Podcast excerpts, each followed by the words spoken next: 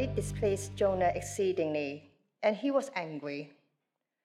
And he prayed to the Lord and said, O Lord, is, it, is not this what I said when I was yet in my country? This is why I made haste to flee to Tarshish, for I knew that you are a gracious God and merciful, slow to anger and abounding in steadfast love, and relenting from disaster. Therefore now, O Lord, please take my life from me, for it is better for me to die than to live. And the Lord said, Do you do well to be angry?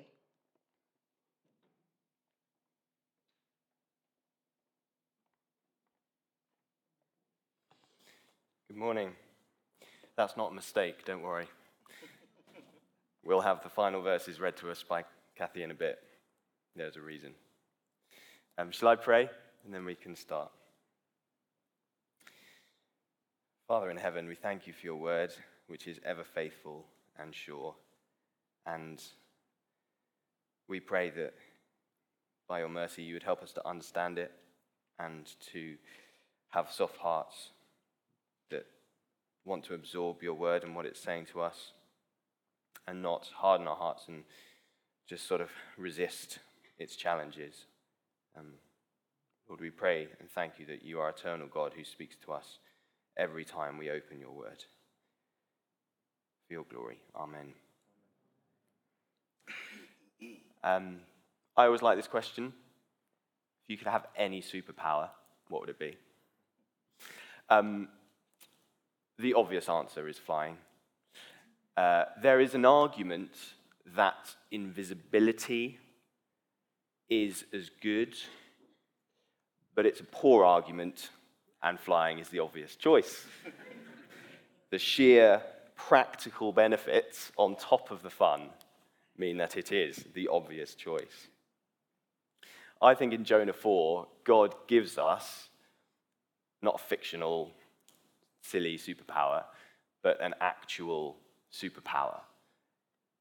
And it's this it is the ability to see our life through God's eyes and at the same time be happy for the maximum amount of time possible. And what's strange is that it comes to us in a passage that starts with anger I don't know if you noticed in verse 1, if you look down. But it displeased Jonah exceedingly, and he was angry. What's he angry about? Um, I've never quite understood, you know, when you watch a TV show and at the start it has previously and then tells you what happened before. And I always think, I wouldn't be watching episode 8 if I hadn't watched 1 to 7. Um, but I think I think it's when, from when TV was actual TV, and if you missed one, you actually missed one. You couldn't just watch it whenever you wanted. But anyway, I think we need a previously on Jonah, because it's been the summer. You may have missed a, a Sunday, you may have been away or on camp or something. So we'll do a quick previously on Jonah. So, Jonah is a prophet to God's people Israel, and God calls Jonah to go to Nineveh, which is this big, barbaric city in Assyria which would later become the capital of Assyria.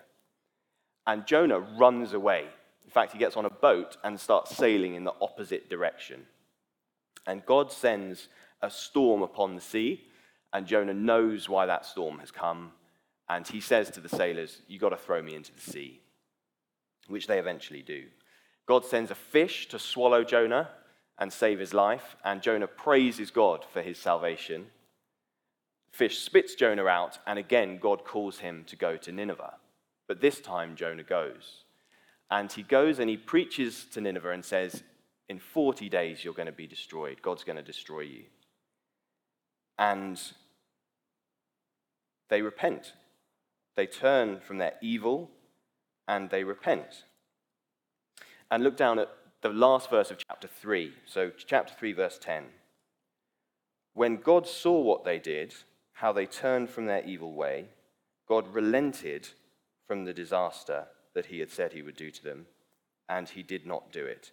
But it displeased Jonah exceedingly, and he was angry.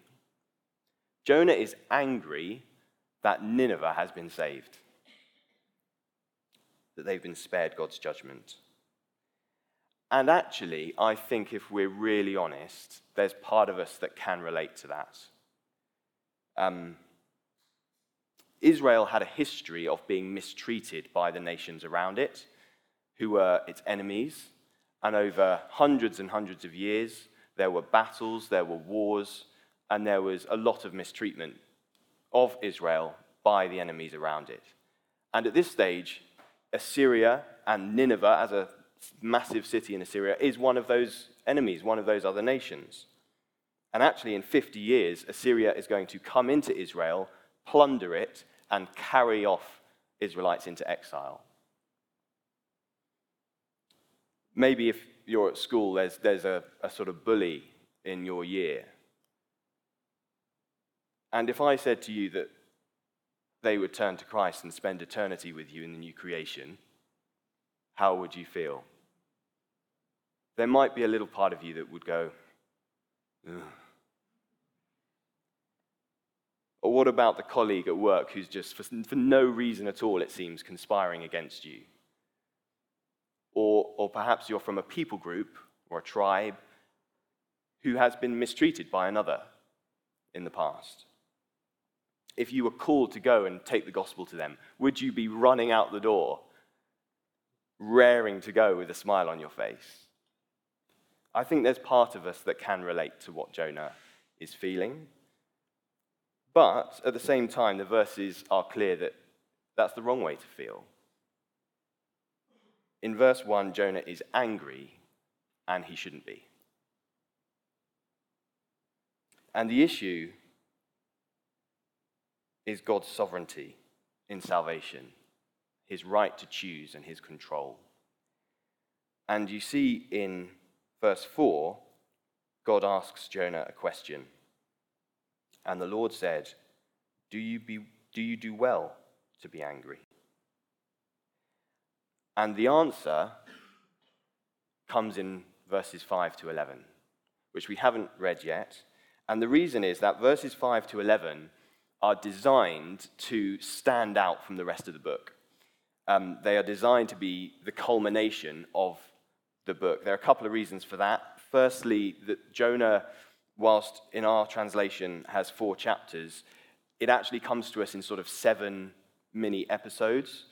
Um, and verses 5 to 11 is the seventh, on its own, the seventh episode. So it's meant to be the culmination. And secondly, God's character and his sovereignty become the issue in this in this bit of Jonah. We've had references to God's control and his sovereignty before. Remember um, when he hurled the storm, the great wind upon the sea, when he appoints the fish to swallow Jonah. And then in chapter 2, in Jonah's prayer, he says, Salvation belongs to the Lord. Salvation belongs to the Lord. All references to God's sovereignty. But here, it becomes the issue essentially that God and Jonah have an argument about, although one party is significantly calmer than the other. And Kathy's going to come and read verses 5 to 11 for us, and then we're going to dive in.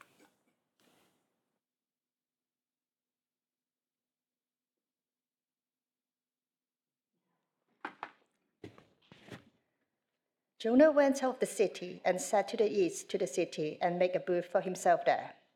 He sat, it, he sat under it in the shade till he should see what would become of the city.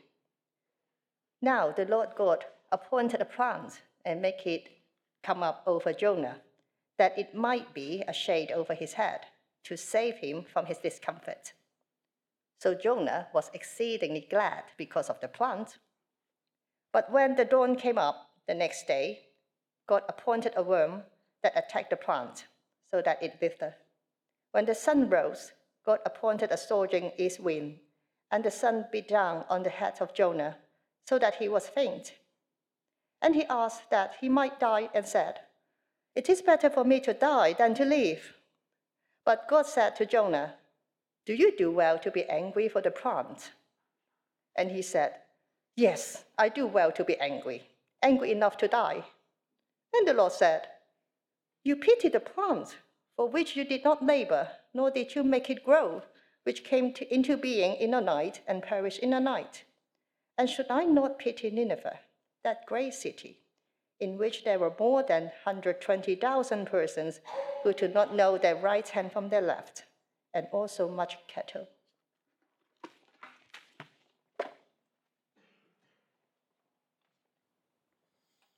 Lovely.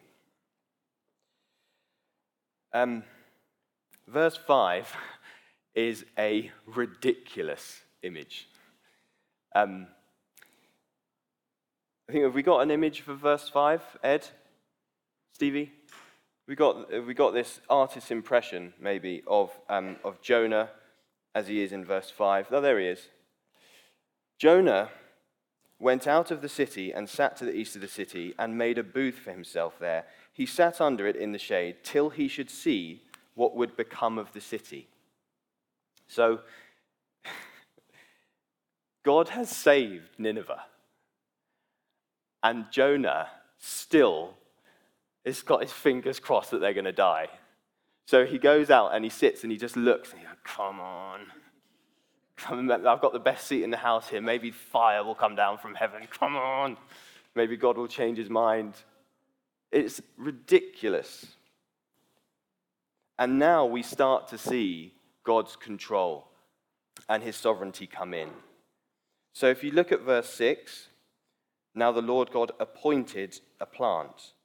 Verse 7, but when dawn came up the next day, God appointed a worm. Verse 8, when the sun rose, God appointed a scorching east wind. We've got this image here of God going, you know, it's like he's conducting the orchestra of his own creation. Things are happening. God is in control. And it seems in verse 6 that Jonah has left the booth that he made for himself in verse 5 because God appoints a plant and makes it come up over Jonah that it might be a shade over his head. He previously had shade in his booth, but he must have left it because now he's getting shade from the plant. That it might be a shade over his head to save him from his discomfort. What's really interesting is in the Hebrew, the word for discomfort could be translated evil as well, and you actually might see that. There's a little footnote there that says, or save him from his evil. And it's the perfect word because not only is this plant, for a brief period of time, going to save Jonah from his discomfort by giving him shade, it's also going to be the thing that God uses to teach him a lesson that will hopefully save him from this evil way of thinking in verse 6, it continues So Jonah was exceedingly glad because of the plant. But when dawn came up the next day, God appointed a worm that attacked the plant so that it withered. When the sun rose, God appointed a scorching east wind. I love this. The, uh, the original Greek translation of the Old Testament, the word for scorching east wind is just scorcher. God appointed a scorcher of a day. And the sun beat down on the head of Jonah so that he was faint. And he asked that he might die and said, It is better for me to die than to live. But God said to Jonah, Do you do well to be angry for the plant? Similar question to the one that started this little section. Do you do well to be angry about the plant? And Jonah says, Yes, I do well to be angry, angry enough to die. And the Lord said, You pity the plant. Um, other translations have it, um, you are concerned for the plant, or you have compassion for the plant. You pity the plant, for which you did not labor, nor did you make it grow, which came into being in a night and perished in a night. And should I not pity Nineveh, that great city? In which there are more than 120,000 persons who do not know their right hand from their left, and also much cattle. The plant and Jonah's uh, his feelings towards it are in complete contrast to Nineveh and God's feelings towards Nineveh. Um, Jonah didn't do anything to create the plant. Um, he also didn't do anything to sort of nurture it or make it grow. The plant is alive for 24 hours, that's its lifespan, and there's one of it. And Jonah is really angry that the plant has died. And God is saying, Jonah, there's an entire city here of people that I created. I make them grow, I sustain them every moment of every day. They're not alive for a day, they have eternal souls. And there's not just one of them, there's more than 120,000. Should I not care? If, if you care that much for that plant, do you not think I should care that these people are heading for judgment? And if you're wondering what the reference to cattle, cattle is at the end, God's saying, even if Nineveh had no one in it and was just full of cattle, it would still be more important than your plant. Jonah's immature emotions about something small and temporary come up against things of true weight God's grace and the eternal destiny of people's souls. And it is a devastating dose of perspective. And I don't know if you noticed, the book, which is a bit unusual, ends with a question mark. It ends on a question. Should I not pity Nineveh? And the question continues. And so it forces us to answer it as well. You can't just sort of close Jonah and think, well, that was nice, like that story. You have to answer the question yourself. Um, a few years ago, uh, I was painting some skirting boards. Very glamorous evening I had. Um, and I was painting some skirting boards, and I was trying not to get any paint on the floor, and also trying to not get any paint on the wall. I was painting some skirting boards, and I, I made a mistake. I got some paint on the wall, and I was really upset about it. I was, really, I was fuming. I was really upset. For days. You know, we've, we've observed Jonah at a distance, haven't we, throughout the book? It's almost like we've been 20 yards behind him from where that picture is. And we've seen him do all these things. We've had that sort of objective view. And I'm sure Jonah was upset about the plant. I'm sure he was angry about it. But from the outside looking in, it's laughable, isn't it? It's laughable. Does my immaturity fare any better, do you think? Have a listen. Alex went to the end of his room and knelt down there. He got his brush and his paint and dreamt of what would become of his skirting board. Now the Lord God appointed his brush to slip slightly, so that white paint went onto a wall that was meant to be off white. This displeased Alex exceedingly, and he was angry. God said, Do you do well to be angry about the paint? Alex said, Yes. Not angry enough to die, but angry enough to burden my wife with my tale of woe and be a grump for the rest of the week. It doesn't look good, does it? Well, when God is concerned with the salvation of sinners, I'm taking no joy in my own salvation in that moment, and I'm angry about something of no importance. Should we do you? During the 12th month of the year, Michael came home from work looking forward to a relaxing evening. He soon started to feel cold and discovered from messages on his street WhatsApp group that there was no hot water for a select few roads for 24 hours. This displeased Michael exceedingly, and he was angry. God said, Do you do well to be angry about the heating? Michael said, Yes. Not angry enough to die, but angry enough to sulk all the way through the night and then feel sorry for myself for at least a month after it's fixed. It doesn't look good, does it? While God is concerned with the salvation of sinners. I mean, even you show that one to any Christian living before the advent of central heating, And they're thinking, Praise the Lord, he had a warm house for 364 days of the year. I trust that the teenagers of this church know that I love them all. So I hope this one will be all right. This also happened to me, by the way, in case it makes it better. Penelope went to school to collect her A level results. She sat down and opened the envelope. The grades she got meant that she wouldn't be able to go to Oxbridge. And immediately the realization set in that after an education many children across the world could only dream of, she'd have to settle for a different world class university. This displeased Penelope exceedingly, and she was angry. God said, Do you do well to be angry? Penelope said, Yes, not angry enough to die, but angry enough to cause my loving parents to worry about me for the entire summer. It doesn't look great, does it? While God is concerned with the salvation of sinners.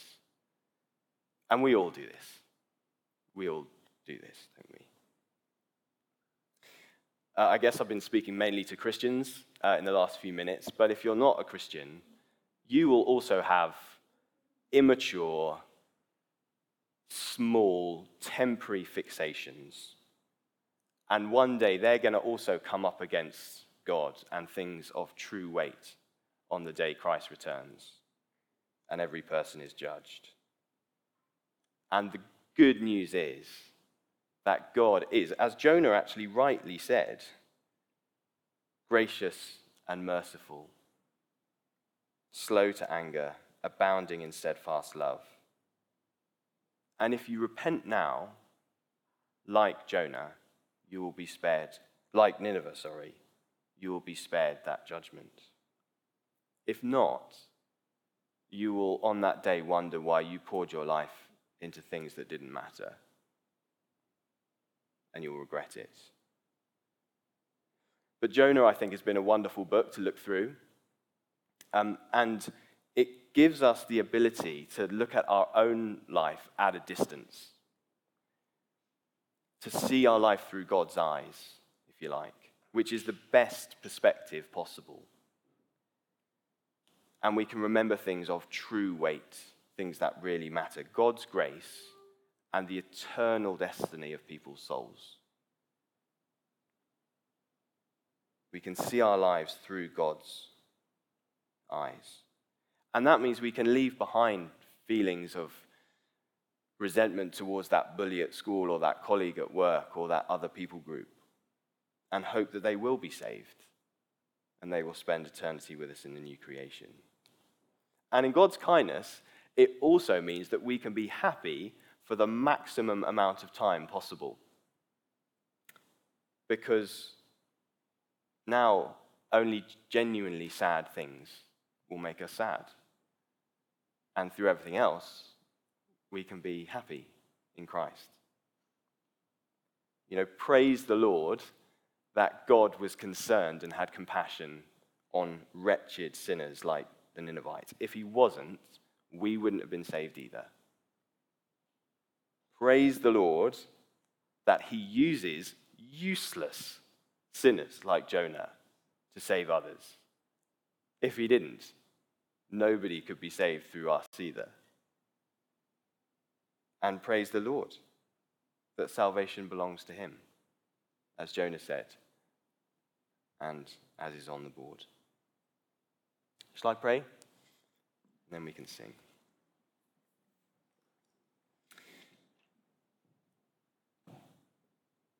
Father in heaven, we praise you that you save sinners, wretched sinners like the Ninevites. And we're sorry for when we deep down might wish that someone or some people did not get to hear your grace. Lord, we're also sorry for our immature emotions about things that really don't matter when you are concerned and your priorities are the salvation of sinners and the eternal destiny of people's souls. Please help us to have them as our priorities as well. And thank you that in your kindness, this is a wonderful recipe for happiness. That things that don't ultimately matter we can have in their place and care about things that really do. And thank you for showing us that in the book of Jonah. Thank you, Lord, that salvation belongs to you. Amen.